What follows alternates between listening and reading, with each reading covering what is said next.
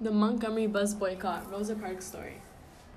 Rosa Parks was born on February 4, 1913, in Tuskegee, Alabama. Her father was a carpenter and her mother was a teacher. She had an older brother named Sylvester McCauley. While she was young, her parents separated and her mother took Rosa and her brother to Pinetown, Alabama. That is where she had ended up spending the rest of her childhood on her grandparents' farm. At the age of 11, she had started to attend the Industrial School for Girls in Montgomery for the first time after being homeschooled and dropped out while her grandmother was ill. Throughout all of this, the family lived among segregated laws made by the Jim Crow.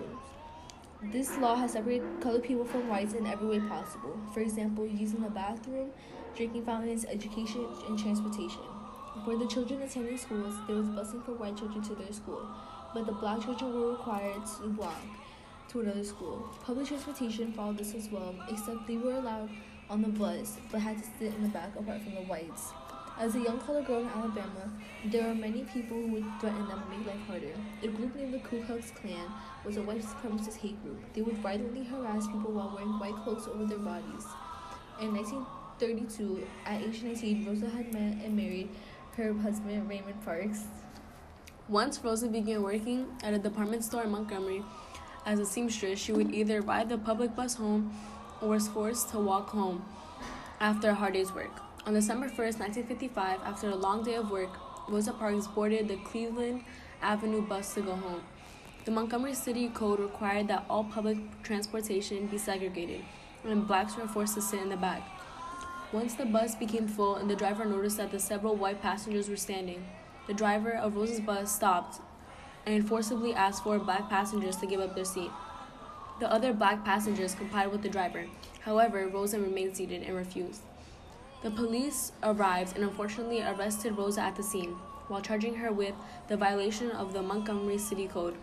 She was later released on bail. Upon hearing the news, the head of the National Association for the Advancement of Colored People began forming plans to organize a boycott of Montgomery City's buses. Ads were placed in local news areas and distributed in black neighborhoods.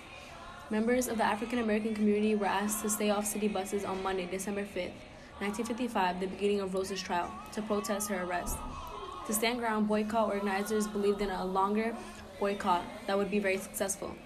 On the morning of December 5th, a group of leaders met at Mount Zion Church in Montgomery to discuss their plans and keep the boycott effort going under strong leaders.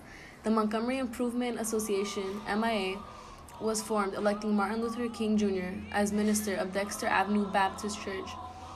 When Rosa arrived at the courthouse for her trial, she was bombarded by a group of supporters. Rosa was found guilty of violating a local ordinance and was fined $14 in total. The Montgomery bus boycott lasted for 381 days. The city's buses were empty and losing large amounts of income. Some carpooled and others rode African American operated cabs, but most commuters living in the city opted to walk to work. The city of Montgomery buses had severe diminishing finances in transit. Some seg- segregationists resisted with violence. Black churches were burned and African American homes were bombed. Further attempts were made, such as black citizens being arrested for violating a law prohibiting boycotts. In June 1956, the court declared racial segregation laws and Jim Crow laws unconstitutional. The boycott ended on December 20, 1956, with Montgomery lifting segregation on public buses after an extremely difficult protest. Thank you for listening and hope you enjoyed learning about the efforts made to end segregation in public transportation.